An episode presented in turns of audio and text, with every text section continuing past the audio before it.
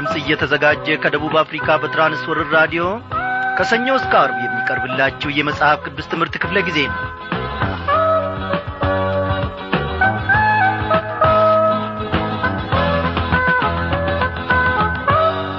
በምሕረቱ ባለጠጋ የሆነ ዘላለማዊው አምላካችን እግዚአብሔር እየተመሰገነ ይሁን።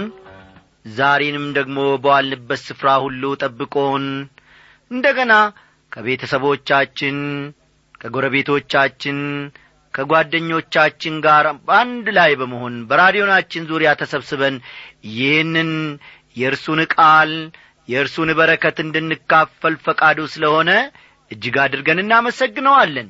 እንደምን አመሻችሁ በጌታ የተወደዳችሁ ክብራን አድማጮቼ። ዛሬም እንደ ወትሮ ሁሉ ተከታታዩን የትንቢተ ሆሴን መጽሐፍ ጥናታችንን በመንፈስ ቅዱስ መሪነት አብረን እንማራለን እንከታተላለን። እግዚአብሔር አምላካችን ለእኔና ለእናንተ ደግሞ በዚህች ምሽት የሚናገር የሚያስተምር የሚያሳውቀን የሚያስረዳን ነገር አለው። በዚህም መረዳት ደግሞ መኖር እንድንችል እግዚአብሔር አምላካችን ይርዳን። እስቲ በዚህ ዝማሬ ጌታችንን ከፍ ከፍ እናድርገው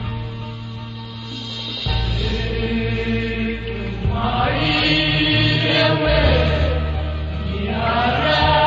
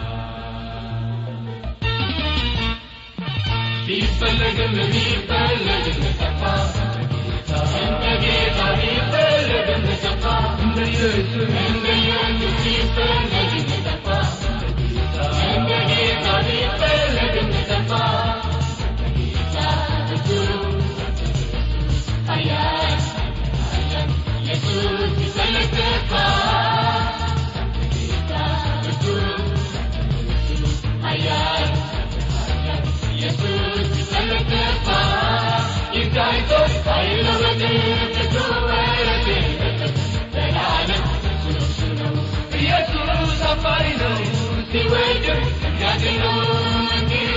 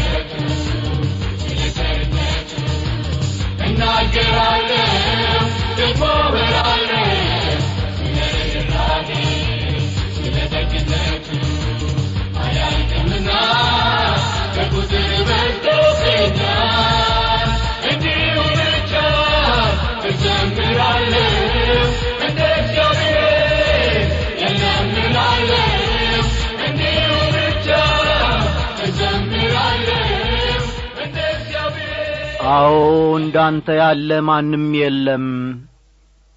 እግዚአብሔር አባታችንና አምላካችን ሆይ በዚህ ጊዜ ደግሞ ልባችንን በፊትህ እናፈሳለን።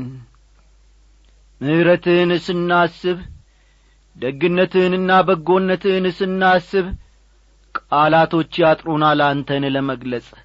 እግዚአብሔር አምላካችን ሆይ በሁሉ ነገር የታደግከን በሁሉም ነገር የጐበኘን ያበለጸግከን ኖ ከሰውም ሰው ያደረግከን አንተነ እግዚአብሔር ሆይ ክበር ተመስገን።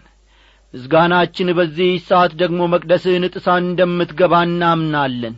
የባሪያዎች ከናፍርት የባሪያዎችህ ደግሞ አንደበት የሚናገሩትንና የሚሰውልህን የምስጋናን ቃል እግዚአብሔር ሆይ አንተ ትወዳለህና በዚህ ጊዜ በልጅ በጌታ በኢየሱስ ክርስቶስ ስም ወደ አንተ እንቀርባለን። ቅዱሱንና ዘላለማዊን ምሕረትን ተስፋ እናደርጋለን። እግዚአብሔር ሆይ አንተ ያደረክልንን ነገር ጌታዬ ሆይ ዘርዝረን መግለጽ አንችልም። እግዚአብሔር አምላካችን ሆይ ከልጅነታችን ከጫቅላነታችን ወራት አንስተ እነሆ እስከዚህች ጊዜ ድረስ የታደግከን ያኖርከን የተንከባከብከን አንተነ አባቴና አምላኬ ሆይ ከአንተ እስካሁን በኋላ ወዴት እንሄዳለን? ወዴትስ ፈቀቅ እንላለን? የዘላለሙን ምሕረትህን ጌታዬ ሆይ ጸጋህንም እያክፋፋን ጥለን ብንሄድ ሞት አግጦ ይጠብቀናል። ሞት እጆቹን ዘርግቶ ይጠብቀናል። ከዚህ ሁሉ መከራና በሳ እንድናመልጥ ደግሞ በአንድ ልጅ በጌታ በኢየሱስ ክርስቶስ የታደግከን አንተነ እግዚአብሔር ሆይ እንደ ጠራህን ደግሞ ፍሬ አፍርተን በቤት መኖር እንድንችል እርዳን። አቤቱ አምላኬ ሆይ በተለያየ ዐይነት አበሳና መከራ ውስጥ ያሉ ብዙ ነገሮቻቸው እየጨለመ መስሎ የሚታያቸውን ወገኖቼን ደግሞ እንድትመለከት በዚህ ሰዓት ወደ አንተ ጸልያለሁ ጌታ ሆይ በዚህ ጊዜ እጆቻቸውን ዘርግተው ልባቸውንም በፊት አፍሰው ጌታዬ ሆይ ይጠባበቁሃል። እምባቸውን የሚያፈሱ አሉ ኑሮአቸውን የሚመለከቱም ሊኖሩ ይችላሉ። ታድገህ ደግሞ ለዘላለም የማትጥል ከጠላት መንጋጋም ደግሞ አውጥተ እነሆ እግዚአብሔር አምላኬ ሆይ አላውቃችሁም የማትል እነሆ ከጉያ ስር እያደረግከን እጆቻችንን ይዘ የምትመራን መልካም እረኛ የእግዚአብሔር ልጅ ኢየሱስ ክርስቶስ በነገሮቻቸው ሁሉ ላይ እግዚአብሔር ሆይ በኀይልና ጌታ ሆይ በድንቅ እንድትገለጥ እኔ ለምንሃለሁ እግዚአብሔር ሆይ በዚህ ጊዜ ደግሞ በመካከላችን ተመለስ ጸሎታችንን አድምጥ ቃልህንም ደግሞ ያለ መከልከል ከጸባዖት ስጠን። እግዚአብሔር ሆይ በልባችን ዙፋን ላይ አንተ ብቻ ተንሰራፋ ጀምረን እስክንጨርስ ድረስ ትምህርቱን ደግሞ በመንፈስ ቅዱስ መሪነት እግዚአብሔር አምላኬ ሆይ መወጣት እንድንችል አንተ እርዳን። በደላችንን ሁሉ ይቅር በለን። በኢየሱስ ክርስቶስ ባከበርከው በአንድ ልጅ ስም አሜን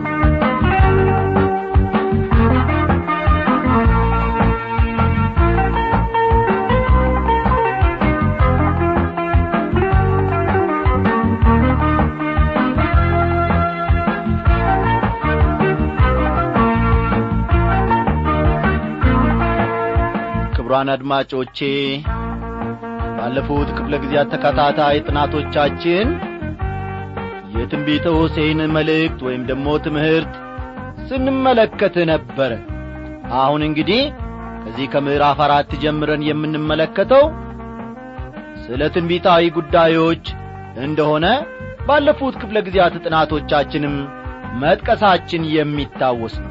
እስቲ መለስ ብለን ለመጀመር ያክል ከቁጥር አምስት ትምህርታችንን እንጀምራለንና ትንቢተ ሆሴ ምዕራፍ አራት ቁጥር አምስትን ተመልከቱ።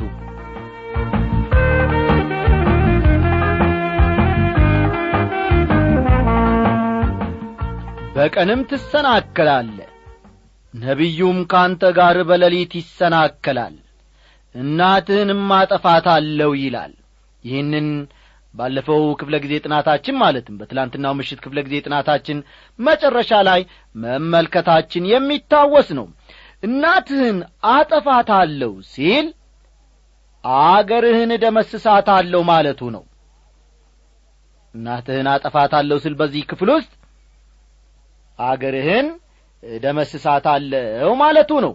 በአሁኑ ዘመን ሁሉም ነገር ሰላም ነው። ሁሉም ነገር መልካም ነው በማለት ሕዝቡን የሚያታልሉ ነቢያት እንዳሉ ሁሉ በዚያ ዘመንም በአጉል ተስፋ ሕዝብን የሚሸነግሉ ነቢያት ሞልተው ነበር። ከቁጥር ስድስት ደግሞ ከትንቢተ ሆሴ በጣም የተለመደውን ጥቅስ እንመለከታለን። ቁጥር ስድስትን ተመልከቱ። ሕዝቤ ዕውቀት ከማጣቱ የተነሣ ጠፍቶአል አንተም ዕውቀትን ጠልተሃልና እኔ ካህን እንዳትሆነኝ ጠላሃለሁ የአምላክህንም ሕግ ረስተሃልና እኔ ደግሞ ልጆችህን እረሳለሁ ይላል። ሕዝቤ ዕውቀት ከማጣቱ የተነሣ ጠፍቶአል የሚለው ቃል እጅግ ማስተዋል የሚገባን ጉዳይ ነው። ለኀጢአትና ለበደሉ ዋና ምክንያት የሆነው ይህን ሕዝብ ማለቴ ነው የእግዚአብሔርን ቃል አለማወቁ ነው። ተመልከቱ ለዚህ ሕዝብ ኀጢአትና ለበደሉም ዋና ምክንያት የሆነው የእግዚአብሔርን ቃል በደንብ አለማወቁ ነው።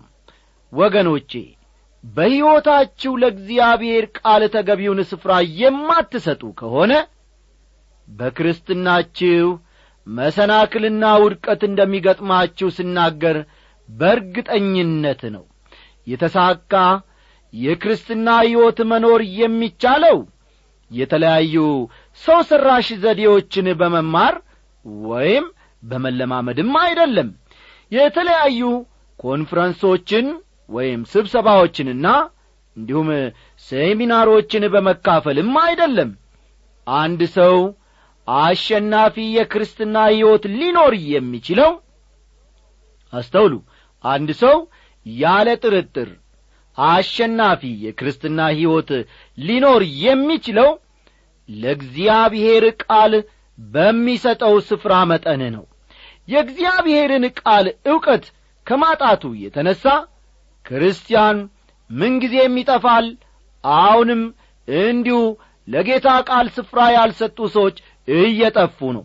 መሠረታቸውን በእግዚአብሔር ቃል ላይ ያላደረጉ በተለያዩ ጉዳዮች ብቻ ላይ ብቻ የመሠረቱና ብዙ ልምምድም የሚያደርጉ ሰዎች የተለያዩ ማለቴ ነው። ምንጊዜም ይስታሉ ከእግዚአብሔር ቤትም ይኰበልላሉ አንተም ዕውቀትን እጠልተሃልና እኔ ካህን እንዳትሆነኝ እጠላሃለሁ ይላል።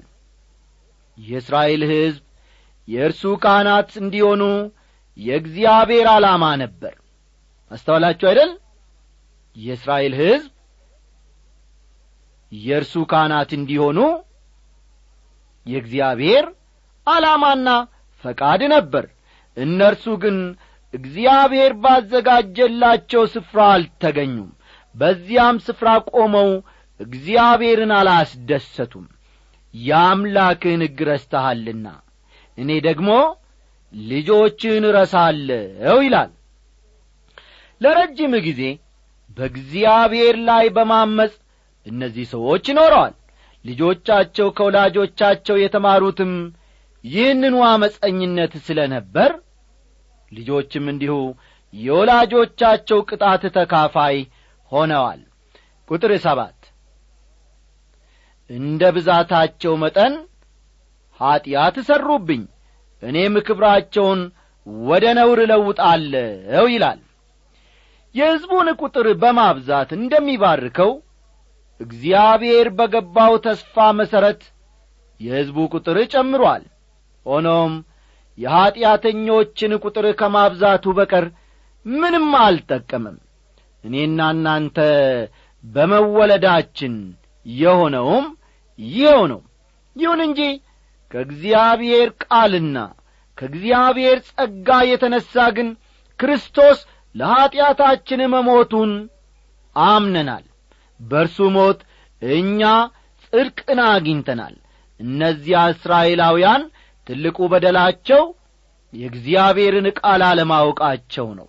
አስተዋላችሁ አይደል? የእነዛ እስራኤላውያን ትልቁ በደላቸውና ኀጢአታቸው የእግዚአብሔርን ቃል አለመረዳታቸው ወይም አለማወቃቸው ነበር። እነዚህ ሕዝቦች ለእግዚአብሔር ቃል ቸልተኞች መሆናቸው ነበር። ወደ ነውር ክብራቸውን እለውጣለሁ ብሎ እግዚአብሔር እንዲናገርን ወይም ደግሞ እንዲፈርድባቸው ያደረገው። እኔና እናንተስ ለእግዚአብሔር ቃል ተገቢውን ስፍራ እንሰጣለንን? ወገኖቼ ለእግዚአብሔር ቃል ቸልተኞች ሆነን እንዳንገኝ እንጠንቀቅ። እኔም ክብራቸውን ወደ ነውር እለውጣለሁ ይላል። የእስራኤል ክብር ቤተ መቅደሱ ነበር። ተመልከቱ። የእስራኤል ክብር ቤተ መቅደሱ ነበር። ንግሥተ ሳባ ከምድር ዳርቻ የመጣችበት አንዱ ምክንያት የዚህን ቤተ መቅደስ ክብር ለማየት ነበር። አሁን ግን እግዚአብሔር ክብሬን ከመካከላቸው ወስዳለሁ በረከቴን ከመካከላችሁ አነሳለሁ። ያኔ ጠላት ይመጣና በምርኮኝነት ይወስዳችኋል እያላቸው ነው። ቁጥር ስምንት የሕዝቤም ኀጢአት መብል ሆኖላቸዋል ልባቸውም ወደ በደላቸው አድርገዋል ይላል። እነዚህ ሕዝቦች የእህልና የውሃን ያክል ኀጢአትን ማድረግ ተለማምደዋል ኀጢአት ማሳፈሩ ቀርቶ እንዲያውም የሚኰሩበትና እንደ መልካም ነገር የሚያወሩት ሆኖላቸዋል። ብዙ ዓለማውያን ሰዎች ቅዳሜና እሁድ ያደረጉትን ጸያፍ ነገር ሁሉ ሰኞ ጠዋት ቢሮአቸው ተገናኝተው እንደ ትልቅ ጀብዱ ሲያወሩ እንሰማቸዋለን እናያቸዋለን። ሰዎች ይበልጥ በኀጢአት በዘቀጡ መጠን የሚሆነውም ይኸው ነው። እስቲ አለፍ ብለን ቁጥር ዘጠኝን ደግሞ እንመልከት። እንደ ሕዝቡም እንዲሁ ካህኑ ይሆናል። በመንገዳቸውም እበቀላቸዋለሁ ይላል። በጣም የሚያሳዝነው ካህናት ከሕዝቡ ተሽለው አለመገኘታቸው ነበር። አስተዋላችሁ? ካህናቱ ከሕዝቡ ተሽለው አለመገኘታቸው እጅግ የሚያሳዝን ነው። ካህናቱም ሕዝቡ ወደ ነበረበት ደረጃ ዘግጠዋል ወርደዋል። አንድ ጊዜ አንድ ሰው ስለ ቤተ ክርስቲያኑ መጋቢ ሲናገር የቤተ ክርስቲያናችን መጋቢ አለ አልኩት። የቤተ ክርስቲያናችን መጋቢ በጣም ጥሩ ሰው ናቸው። አብረውን እግር ኳስ ይጫወታሉ ሲል አጫወተኝ። እኔም ሳቅ ፈገግ አልኩኝ። አብሮ እግር ኳስ መጫወቱ ባልከፋ። ቀጥሎ ደግሞ ይኸው ሰው አብረን እግር ኳስ ከተጫወትን በኋላ አለኝ። እህ ሳልኩት ጨዋታውን ወይም ወሬውን ቶሎ የመጨረሻውን ለመስማት ፈጥኜ። እግር ኳሱን ከተጫወትን በኋላ ወደ መዝናኛ ሄደን አብረን እንጠጣለኝ አለና ልቤን አሳረፈው። መጋቢው እንደ ምእመኑ ሆኗል ማለት ነው። አስገርማችሁ ምን ቁጥር አስር እግዚአብሔርንም መጠበቅ ትተዋልና ሲበሉ አይጠግቡም ሲያመነዝሩም አይበዙም ይላል። ሲበሉም አይጠግቡም ማለት በምድሪቱ የረሃብ ጊዜ እየመጣ ነው ማለቱ ነው። ግልሙትናና የወይን ጠጅ ስካርም አእምሮን ያጠፋል ይላል። ቁጥር አሥራ አንድን ልብ ይሏል። በአሁኑ ጊዜ የሀገራችን አንገብጋቢ ችግር ዘማዊነት የአልኮል መጠጥና ስካር ነው። አይደለም እንዴ? እስቲ አካባቢያችሁን ተመልከቱ። አብዛኛዎቹ ችግሮቻችንም ከእነዚህ ነገሮች ጋር እየተያያዙ ናቸው። ቁጥር አሥራ ሁለት የግልሙትና መንፈስ ሕዝቤን አስቶአቸዋልና። እነርሱም ከአምላካቸው ርቀው አመንዝረዋልና በትራቸውን ይጠይቃሉ ዘንጋቸውም ይመልስላቸዋል ይላል። ለኀጢአታቸውና ለበደላቸው ምክንያት የሆናቸው መንፈሳዊ አመንዝራነት መሆን ማለትም ጣዖትን ማምለካቸው ነበር። አስተውሉ ለእነዚህ ሰዎች ኀጢአትና ለበደላቸው ምክንያት የሆናቸው መንፈሳዊ አመንዝራ መሆናቸው ማለትም ጣዖታትን ማምለካቸው ነበር። ዛሬ እኔና እናንተ የምናመልከው ጣዖት በቤታችን ያለው ምን ይሆን ወገኖቼ? ከእግዚአብሔር ይልቅ አብልጠን የምንወደው ከእግዚአብሔር አስበልጠን የምናፈቅረውና ልባችን ያረፈበት ነገር ምንድን ነው ጠላት በዚህና በዚያ ሊከሰን ይችላል ግን ጠበቃችን ኢየሱስ ክርስቶስ ስላለልን ወደ እርሱ እንጩ። በዚህን ሰዓት ምናልባት ጠላት የክሱን ደብዳቤ በፊት ለፊታችሁ ዘርግቶ ምን ነው ገሌ አንተ እንደዚህ አድርገ የለምን? ይኸውና ቃሉ እኮ እንዲህ ይልሃል አንተ በደለኛ ነ አንቺ በደለኛ ነሽ። እንዲህ አድርገሽ ከገሌ ጋር እንዲህ አላደረግሽምን በማለት የኀጢአቱን ክራር በጆሮአችን ላይ ይመታ ይሆናል። ወገኖቼ ጠበቃዬ ኢየሱስ ክርስቶስ አለ በሉት። ኢየሱስ ክርስቶስ ይታደገኛል በሉት። ምናልባት አንዲት ነፍስ በዚህ ሰዓት ተጨንቃ ልትኖር ትችላለች። እንዴት እወጣለሁ እኔ በመንፈሳዊ አመንዝራነት ማለትም ጣዖትን በማምለክ እነሆ ወድቅ ያለው እግዚአብሔርም አይሰማኝም የምትል ነፍስ ልትኖር ትችላለች። እግዚአብሔር ደግሞ እንደ ቃሉ መሠረት ይህችን ነፍስ ይገናኛታል። ጠበቃሽ እኔ ነኝ ይላታል የእግዚአብሔር ልጅ ኢየሱስ ክርስቶስ። ወገኖቼ ምናልባት እግዚአብሔርን እንዲያው ስሙንም መጥራት ያለው ከኀጢአት የተነሣ ልትሉ ትችላላችሁ። በወደቅን ጊዜ የሚያነሳን እነሆ በጣዖታት በብዙ ነገሮችም ደግሞ ተጠላልፈን ሕይወታችን ከስታና ቀጭጫ ባለችበት ጊዜ ኢየሱስ ክርስቶስ ደርሶ አለውልሽ ይላታል። ለፍርድ የሚያበቃ በደል ነበረብኝ ሊሸሸግ የማይችል ሌሎች የሚያውቁብኝ ተከስሻ ፍሬ አንገቴን ደፍቼ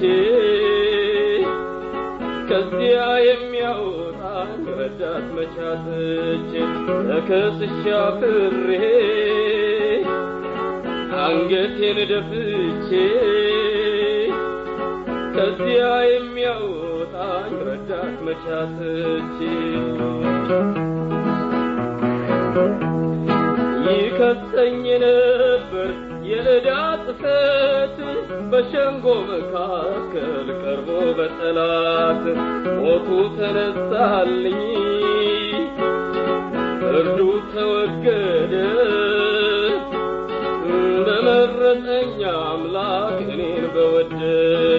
ሞቱ ተነሳልኝ። እርዱ ተወገደ በመረጠኝ አምላክ እኔን በወደደ። ሆኜ ተገኝቼ ሕግን ተላላፊ ሲጠብቀኝ ቅጣት የሚገባ ላፊ በከሳሾቼ ፊት